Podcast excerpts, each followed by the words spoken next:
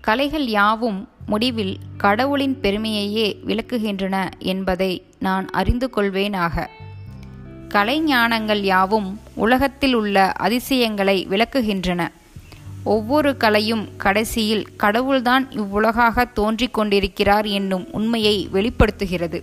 எனவே கற்க வேண்டிய முறையில் கலையை கற்றால் மெய்ப்பொருளை அடைதற்கு அது உபாயமாகும். கவி.